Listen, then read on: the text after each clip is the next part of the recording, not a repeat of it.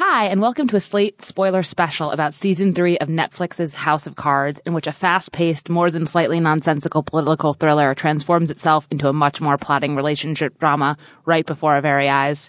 I'm Willa Paskin, Slate's TV critic, and I am joined today by devoted binge watchers Bryan Lowder. Hi, Bryan. Hello. Katy Waldman. Hi, Katy. Hey. And Miriam Krule. Hi, Miriam. Hi.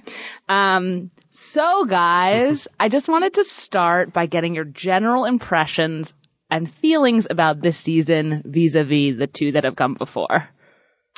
Uh, I, I'll start. Um, I liked it. I had fun. I'm so disappointed. I think all you guys are more negative than me. Uh, but I, You haven't even heard from us yet. well, I, we did. well, we, I, I've sensed it in the air, uh, Okay. coming in here. Um, I think it is, it, you're right, Willa, that it is a different tone this season than the, the two previous seasons for sure. It's a lot, lot more, um, moody and sort of interested in smaller issues, I think, uh, rather than sort of grand, uh, political craziness.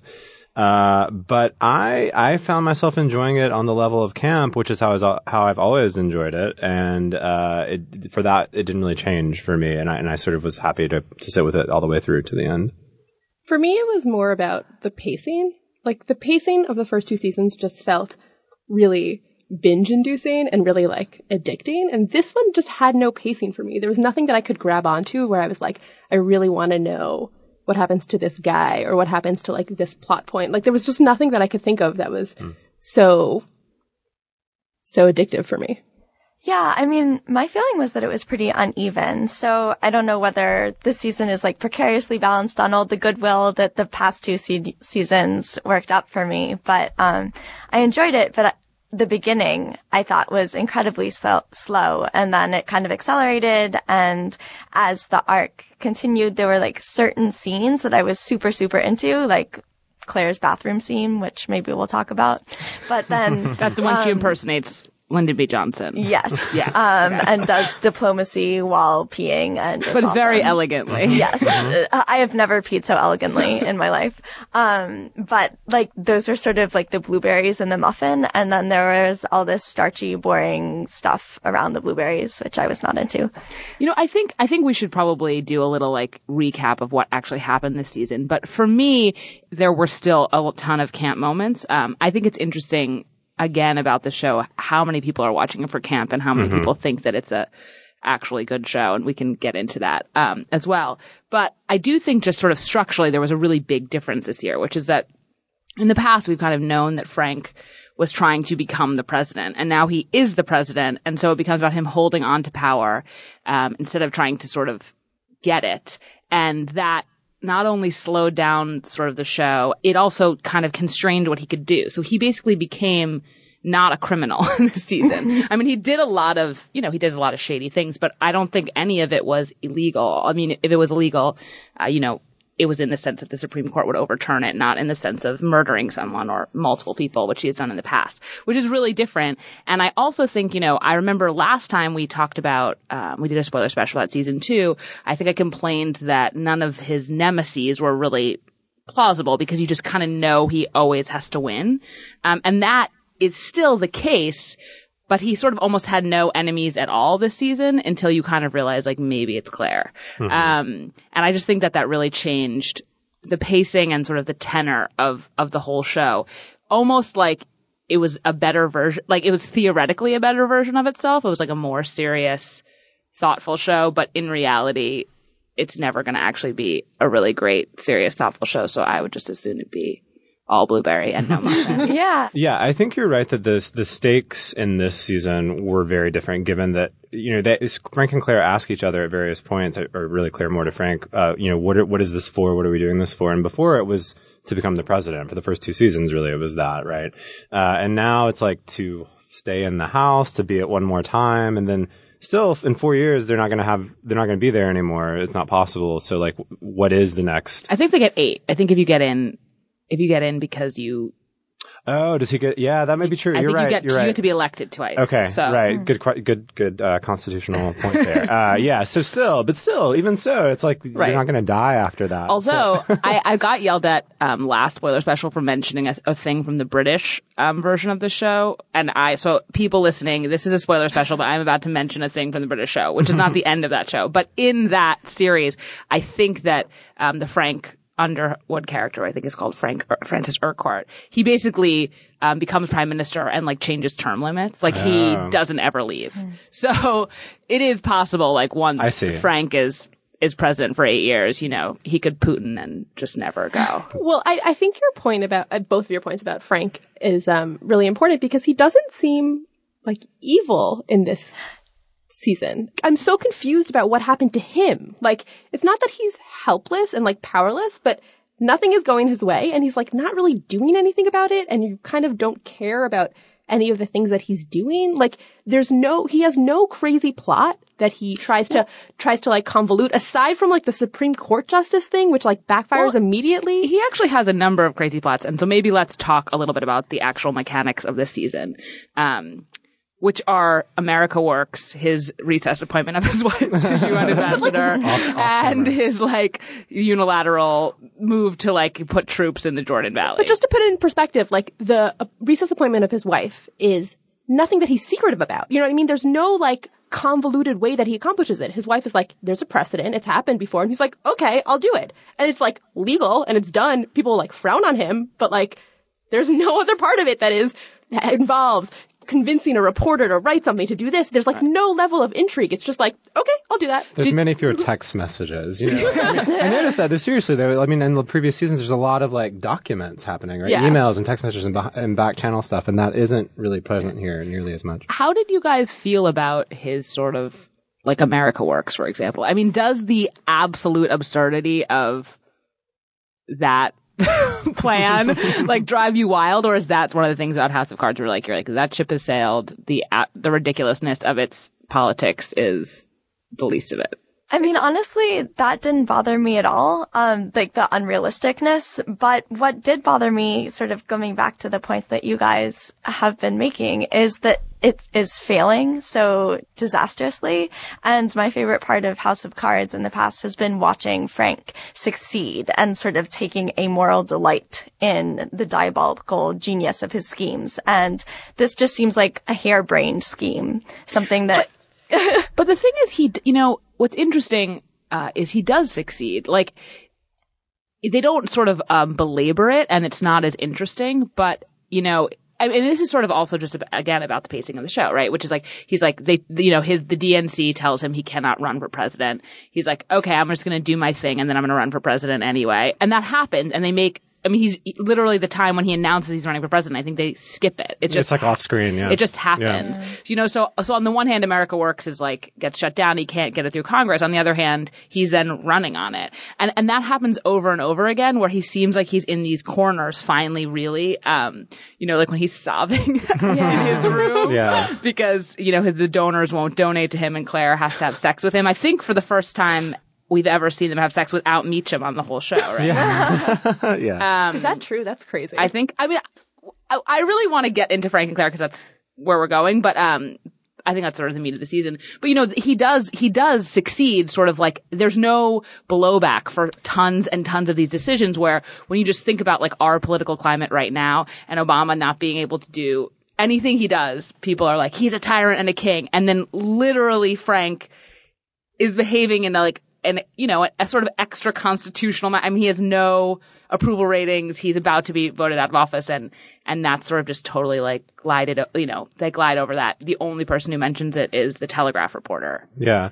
No, one of the, I mean, one of the pleasures of the show for me, and this may say something about like my political naivete or something, but I appreciate, like, I enjoy seeing politicians do something crazy and grand like that. Like, it, obviously it makes no sense, but I'm, I'm reading even like commenters on your review, Willa, and they're like, you know, this, this season makes no sense because the things are crazy and like that would never work. And like, you, you know, they would be shut down immediately by like a, circuit court judge. And like, people are getting really into like the nitty gritty of how, like it, it would be illegal or how people would stop it in real life. But like for me, it's like the poetics of it that are interesting. It's like he's doing something grand on the mall and something's happening and people got jobs for like a minute at least. Well, he says that. That's his whole yeah, thing. yeah. And I'm kind of, I mean, I'm kind of like, I mean, compared to the current political situation, which you mentioned, which where nothing happens, right? Like it is, there is something sort of at, at just a very base level, like pleasurable about seeing Like wish fulfillment. yeah, yeah. It's like it's silly, yes, of course, but like at the same time, would that we had a little bit more of that kind of thing in our real politics. Yeah, That's his how I feel. mastery. His, well, that was the other two seasons, like his mastery. And I guess maybe he does towards the end of the season get things done, but through most of it, everyone hates him and he is not like a charming, charismatic figure. He's despised and his wife is sick of him. I just, the reason to watch Frank Underwood was never because he was an appealing and sympathetic character, but because he was artful and amazing at what he did. And I felt like for most of the season, he wasn't even good at what he did. So like, why are we watching him? Um, so let's let's talk about the Frank and Claire of it all because I think this whole season ends up really just being about sort of their dynamic, um, and and obviously the first you know six or seven or eight episodes um, is sort of laying the groundwork for that with some kind of more political thrillery UN Russia machinations, but then basically we get to this point where Claire um, is forced to step down as from as from her job as UN ambassador, basically because it's a condition of Petrov, the Putin stand-in. Yeah. Um, and she goes back to being just the first lady, this sort of adored figure, which I'm not sure she ever was actually quite that uncontroversial in her previous life as a not a first lady. But um, their marriage then sort of disintegrates, and I think that's very interesting. Like I'm interested in Claire versus Frank as a way to go because it obviously, in so many ways, she seems like his only really viable you know, dueling partner. But I also found some of the, like the, I found much of the way that they ended up breaking up to be like extremely opaque and mysterious. And I just sort of want to talk about all the things that are going on that pulled them apart. Maybe starting with the ridiculous suicide scene of of Corrigan, of the sort of the gay activist who seems like he's the first person who like opens Claire's mind up to that she might secretly be miserable in her weird political marriage. Mm-hmm. Mm-hmm. also to the idea that she can't do magical things to make people change their mind about crazy political, like about political activism that they've been doing their whole life and dedicating their life to. And she can't magically convince them to give it all up because now they're going to go home to their husband. She did kind of magically convince him of something. Of what? I mean, he killed himself like kind of because he was talking to her. She did something. He wasn't like the same. Right. Not at all what she wanted to accomplish. So she, he opened her up to the fact that she's actually maybe not the best politician, but Totally. He was like, I would rather die than be like you, Claire Underwood, living for nothing. But what did you think? I mean, I just, there's so many threads here. There's like Frank's sexuality, obviously, which is, uh, one thread, but I don't even think sort of the main thread. There's sort of, it seems like Claire's realization that, duh, she's not like in the driver's seat. They're not driving together, which seems so sort of naive to me. So the problem for me with with so Robin Wright's skill and and this character, the, the writing of this character is a, a genius. I think is is the subtlety. Like so much of of the role that interests me is expressed in tiny, like minute facial muscular movements. Right? Like it, it's she's so she's so plain and and and sort of reserved, and so the slight you, you sort of watch so closely for this the smallest indication of her internal psychology. Uh, and I think given what they were trying to do with the relationship and sort of definitely the latter half of the season, uh, it was too subtle. Like we needed to hear more from her about like her motivation. Yeah, this show is not subtle. Yeah, yeah, and it was like I think we were expected to sort of trace. I mean, there were a lot of these moments where she was sort of sitting in some room in the White House and like looking out that big window, or or having these encounters with like sort of three or four different people who I think were meant to sort of be catalysts to this reconsideration. Uh, but there wasn't enough like uh, totally clear insight into what she was thinking for us. I think to get to the point at the end where she, you know, spoiler, like where she, she leaves, uh, Frank. And so, um, that, that was, I think, a misstep maybe by the writers. Yeah, I mean, one thing that kind of confused me about Claire too is if she's being positioned as Frank's adversary and he's basically Satan, is she supposed to be good now? And it seemed like a lot of the development this season was like her developing a moral center and she's shaken by an activist's death and she says we're murderers to Frank and she calls out Putin or Petrov about his hypocrisy or his injustice. And like, I had never really seen her as an ethical figure before. So I was wondering like, oh, is she now, are we supposed to be sympathetic to her in that light? Well, it's really interesting because there's two things that are happening, which is that, or many things are happening, but one is that she sort of does seem, I think you're right, to kind of, um, be sort of grappling with more moral question than she has in the past. But at the same time, the thing she continuously is so upset with Frank about is that he's not protecting her or like she has to beg for this job or he didn't, you know, he's going to forgive Doug for not having burned the notebook. Like, so that there's this sense that Frank is kind of like letting her down and, and that she's not his priority in the way that she has made him her priority. Mm. And, and then I also thought that there was this, um, this kind of strand of like sexism running through it, whereas it's basically where I mean Claire is sort of becoming attuned to Frank's sexism because I think one of the big pivotal moments in her sort of change is when she's watching the debate, right? She's in New Hampshire at the you know, at the campaign, at a campaign headquarters watching the debate, she sees Jackie and Dunbar sort of going at it and clearly knows that Frank mm-hmm. is like pulling the strings about these questions of sexism and where to send your kids to school. And she leaves. And, and that's sort of when she kind of checks out of the campaign. Um, and that was just, I mean, I think Frank actually, the show sort of in a more subtle way than usual, ended up doing a lot of really interesting things about Frank's sort of implicit sexism, which is he has all this patience for all these men on the show, mm. for Doug, for Petrov, for Tom. He's having sort of these like intimate relationships. I mean, there's two scenes of men crying or like, mm-hmm. you know, falling into his lap kind of. And then meanwhile, he makes this decision to be just such a hard ass with every woman he encounters. Like he wants to do it with Dunbar. He wants to rip her throat out. Jackie comes to complain to him and his strategy is to just viciously rip her apart, which which completely backfires. She quits, and then sort of at the end when uh, Claire is sort of compl- like after their sort of really crazy sexual encounter in Iowa, which we should talk about. You know, Claire is sort of complaining that he's not even complaining, he's sort of venting about the state of their marriage, and he grabs her face and tells her to get over it, and like she's going to be there. And this, of course, also again back- backfires on him hugely. Like he just doesn't know or care about dealing with women, which is sort of a first time you know, that sh- the show hasn't really trafficked in that before because his relationship with Claire was always his most intimate on the show. Well, that's the thing that bothered me the most, I think, that like, she knew all of this already. Like none, nothing that she discovered in this season was something that she hadn't seen in like all the years of their marriage or that we hadn't seen her see in the previous two seasons. So like it was unclear to me why they felt like we needed to see her see this again. Well, it would just be like, I think, I think they would say, or if you were trying to defend it is that she had seen all of his horrible behavior before, but she always thought she was um, inside of it or like immune.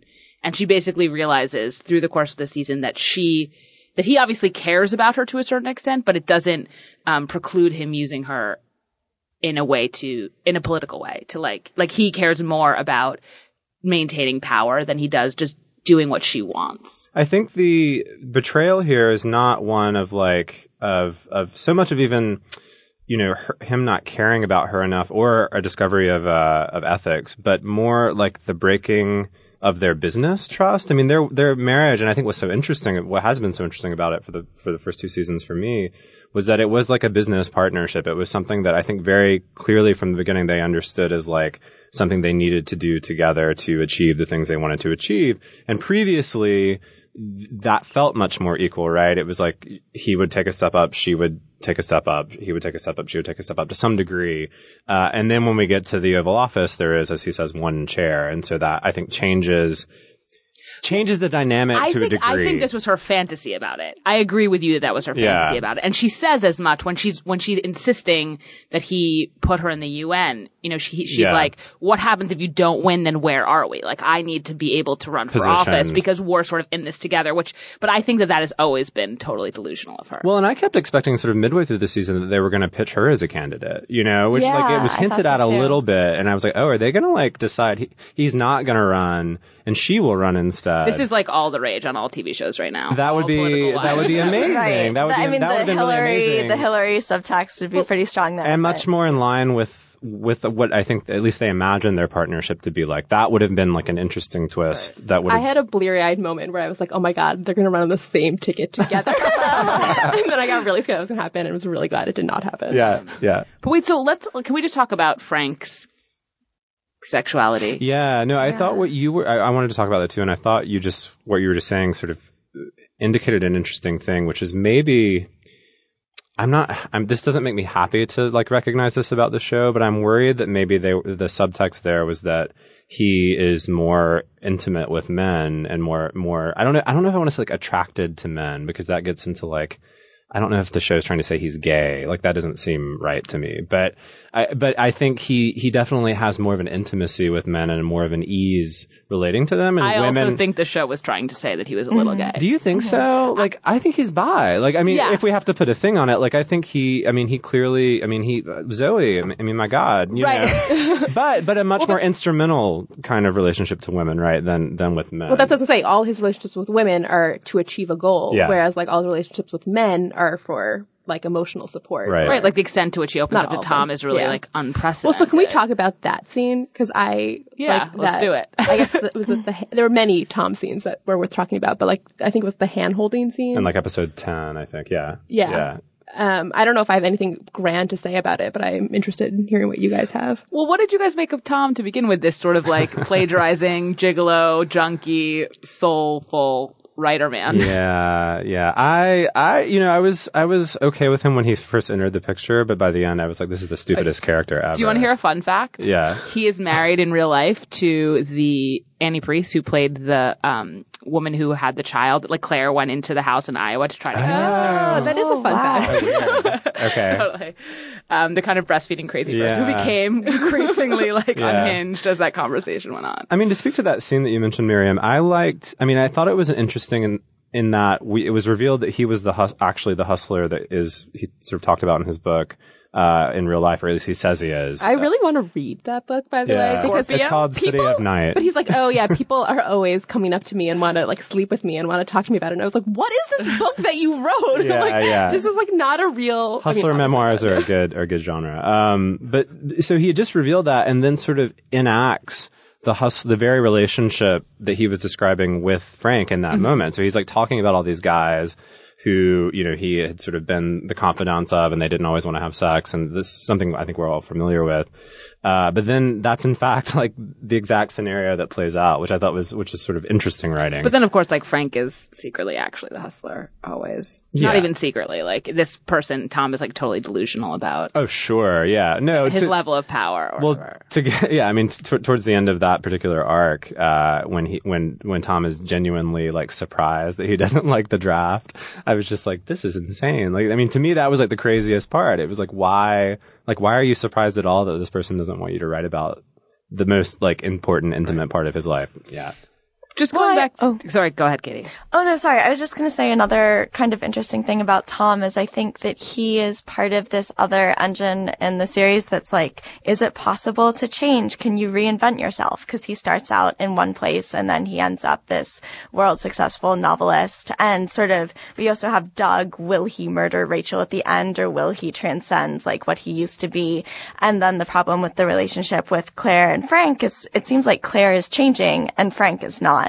So Claire is moving forward, whether it's like a spiritual awakening or a, a um, I don't want to be married to a misogynist awakening. Um, she's going in one direction and he's just kind of stagnating.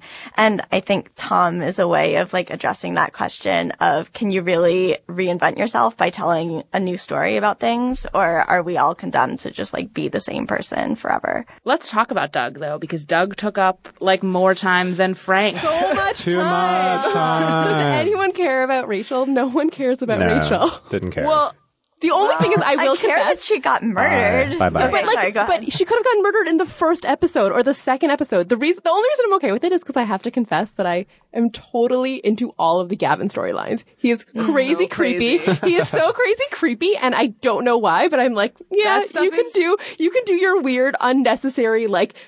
Invert like in, inserting yourself into the storyline. It's like I, I didn't even understand why it was necessary for him to insert himself into that storyline. well, the thing is, the question is just like, w- there's a couple questions. First, like the whole storyline is basically unnecessary, right? Because we actually know that Rachel is not really at this point like a loose end. Because as we've, I think as has been pointed out probably many times, like what she knows about Russo is like so unprovable and ridiculous at and this she point. is so terrified. God, I she had is even forgotten so that was terrified. lie. there's so much hearsay. She's like a ex pros. It's just there's no like even if she could coherently tell her whole story, which she would clearly not do, it's so unlikely that that would get Frank in any kind of trouble. So so basically, we have this season long arc of like of basically Doug kind of working through his intense like love guilt for this woman and then sort of mm-hmm. deciding to kill her as this sort of act of fealty to Frank. But I mean, how crazy is Doug? Like the thing about that storyline is there was all these moments where you're like, he's really getting his life together. Like he recognizes his brother and his kids are more important than his horrible boss who doesn't really care about him.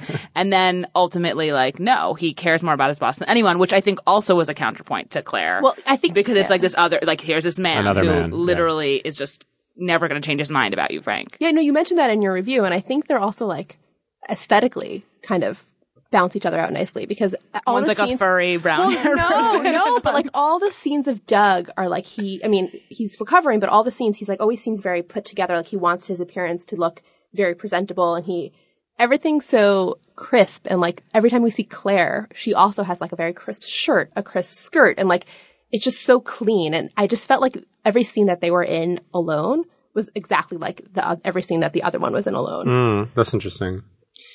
I think that it was the Doug stuff is like totally the leading symbol of like what the season was trying to do, and maybe you thought it was effective or not. Which is like this is just such. It was sort of so far out of politics, right? Like Doug keeps trying to get back into politics, and he clearly knows a ton about it, right? He's on every beat. Like he knows what Frank's doing just from watching, you know, the the shows, and he's sort of dealing with Dunbar, but like he can't, you know, he he's just sort of kept on the outskirts. Mm-hmm. All the things that are interesting about the show, and we're supposed to just care about his emotional journey. Yeah, and he's like the whole stasis first transformation character in in a big way. Like he doesn't have anything to do, so the whole question is like is he going to be a different person at the end of this season or is he going to be the same guy? And like at the end we see he's going to be the same guy, which is like its pessimistic conclusion, I thought.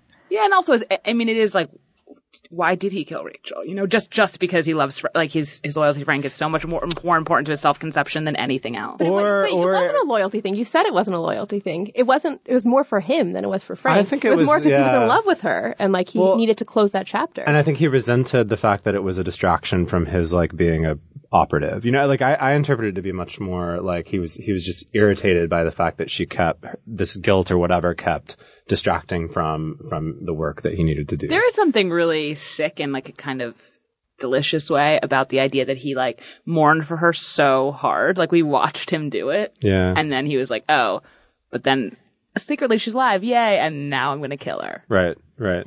Yeah. Um, did you guys think Claire was good at her job as a UN ambassador? Mm. she was terrible. The scene for me that like I actually like had to just stop and like step away from my computer for a while was when she like after they had agreed on a statement with Russia after the hanging, she was like so I guess the pr- um the Putin like character talked and then all of a sudden she goes on and like goes off about like this is what really happened and like okay, yes, you're correct, but like this is not how diplomatic things work. And like you can't all of a sudden in a press conference like reveal that you're gonna do this, and then you're you're obviously gonna mess up all the relations and like gonna put yourself in a precarious position. And like that actually the was she- like the real break in their mm-hmm. relationship because that's actually also the first time like we've seen either of them do something so wholly politically unsavvy like on purpose. I mean, we've seen Frank mess up before, but we've never seen it be so willfully Well, uh, impulsive. I mean, impulsive and like motivated by something. yeah. It's not that he like disagreed with her. I think it was just the fact that she couldn't, you know, from his point of view, control herself in the correct way. That was so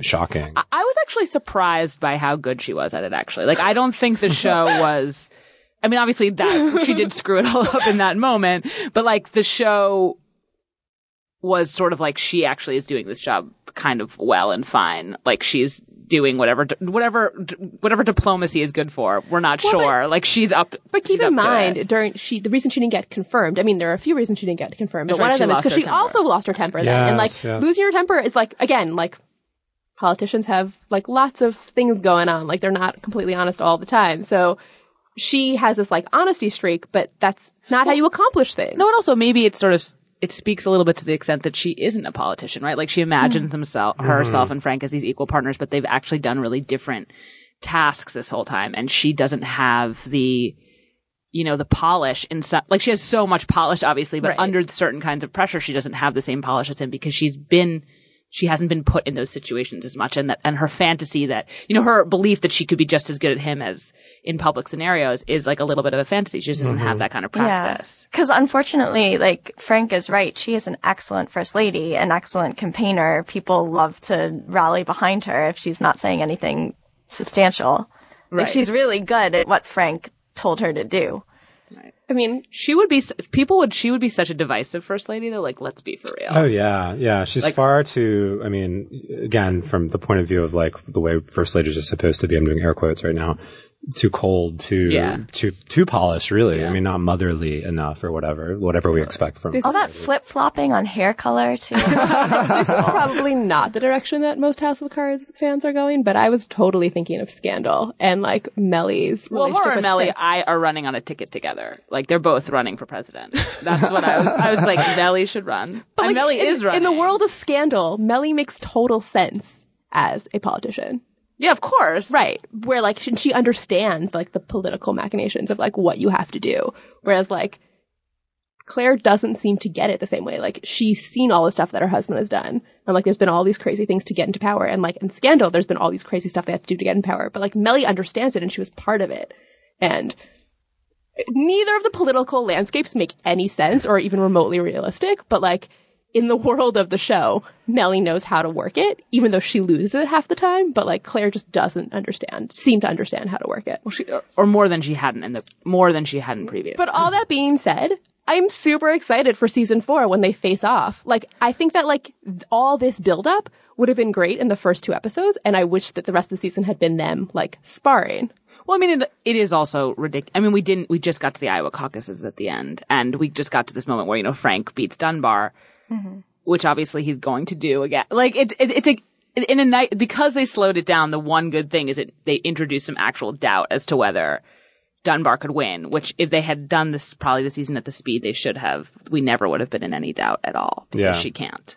right. And I Yeah, love yeah. the whole Jackie Dunbar Claire hassle of women subplot. I think that them turning on each other and then possibly turning on Frank, that was super captivating. Would you guys vote for Dunbar? I mean, she has no like in office experience, but like I don't understand how she lost at the Iowa caucus.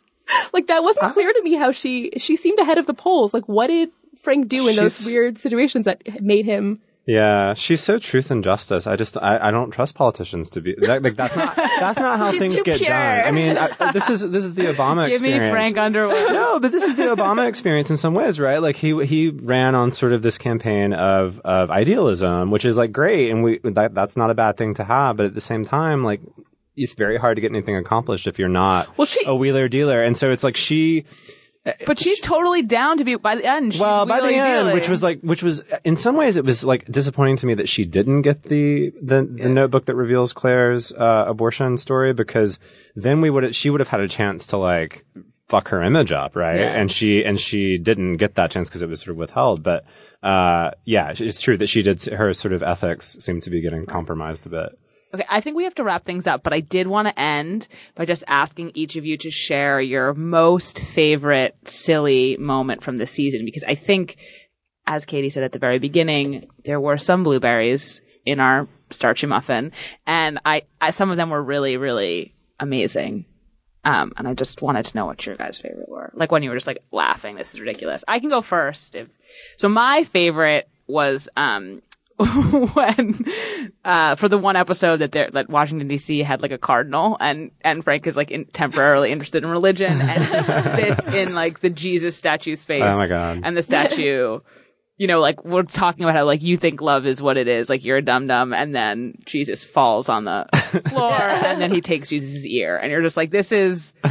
I mean, it's so like the symbolism of the thing. Like, I mean, they even in that moment, you kind of, I kind of love that sh- that show because it's like it's, they're like, we don't even do symbolism, like we do symbols exactly. Like we Yeah, don't like it's not a symbol; it is exactly what we think. It's like Jesus just fell on the floor.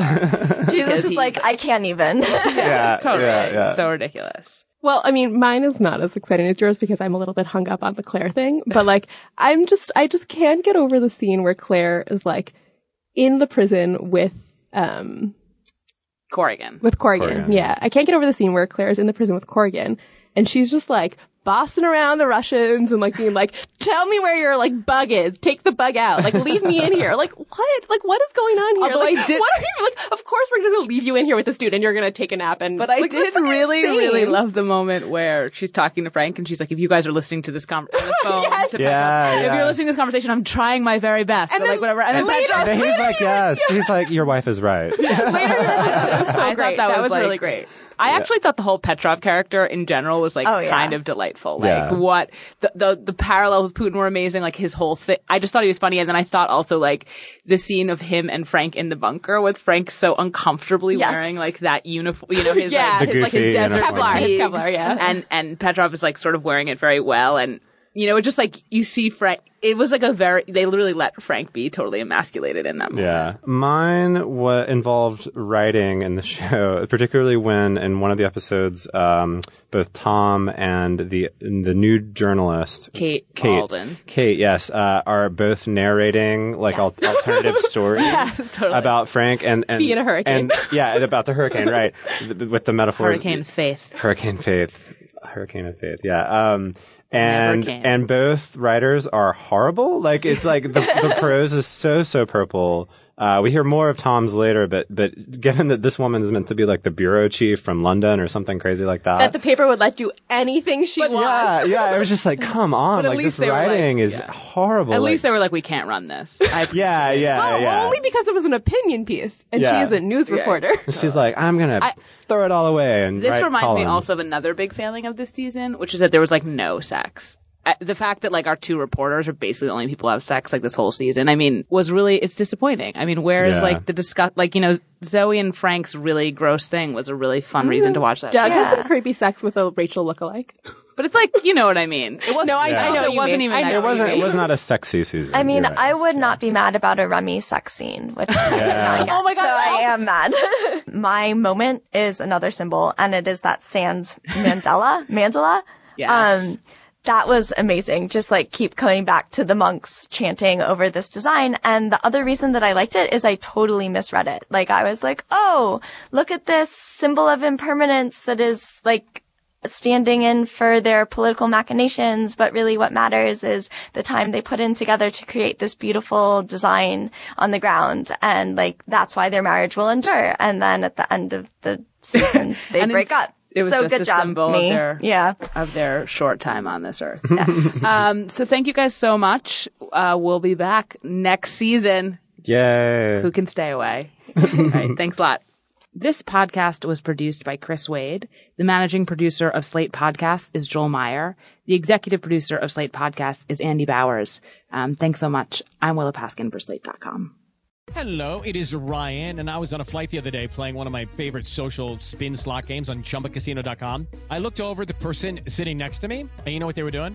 They were also playing Chumba Casino. Coincidence? I think not. Everybody's loving having fun with it. Chumba Casino is home to hundreds of casino style games that you can play for free anytime, anywhere, even at 30,000 feet. So sign up now at chumbacasino.com to claim your free welcome bonus. That's chumbacasino.com and live the Chumba life. No purchase necessary. Group. Void were prohibited by law. See terms and conditions. 18 plus.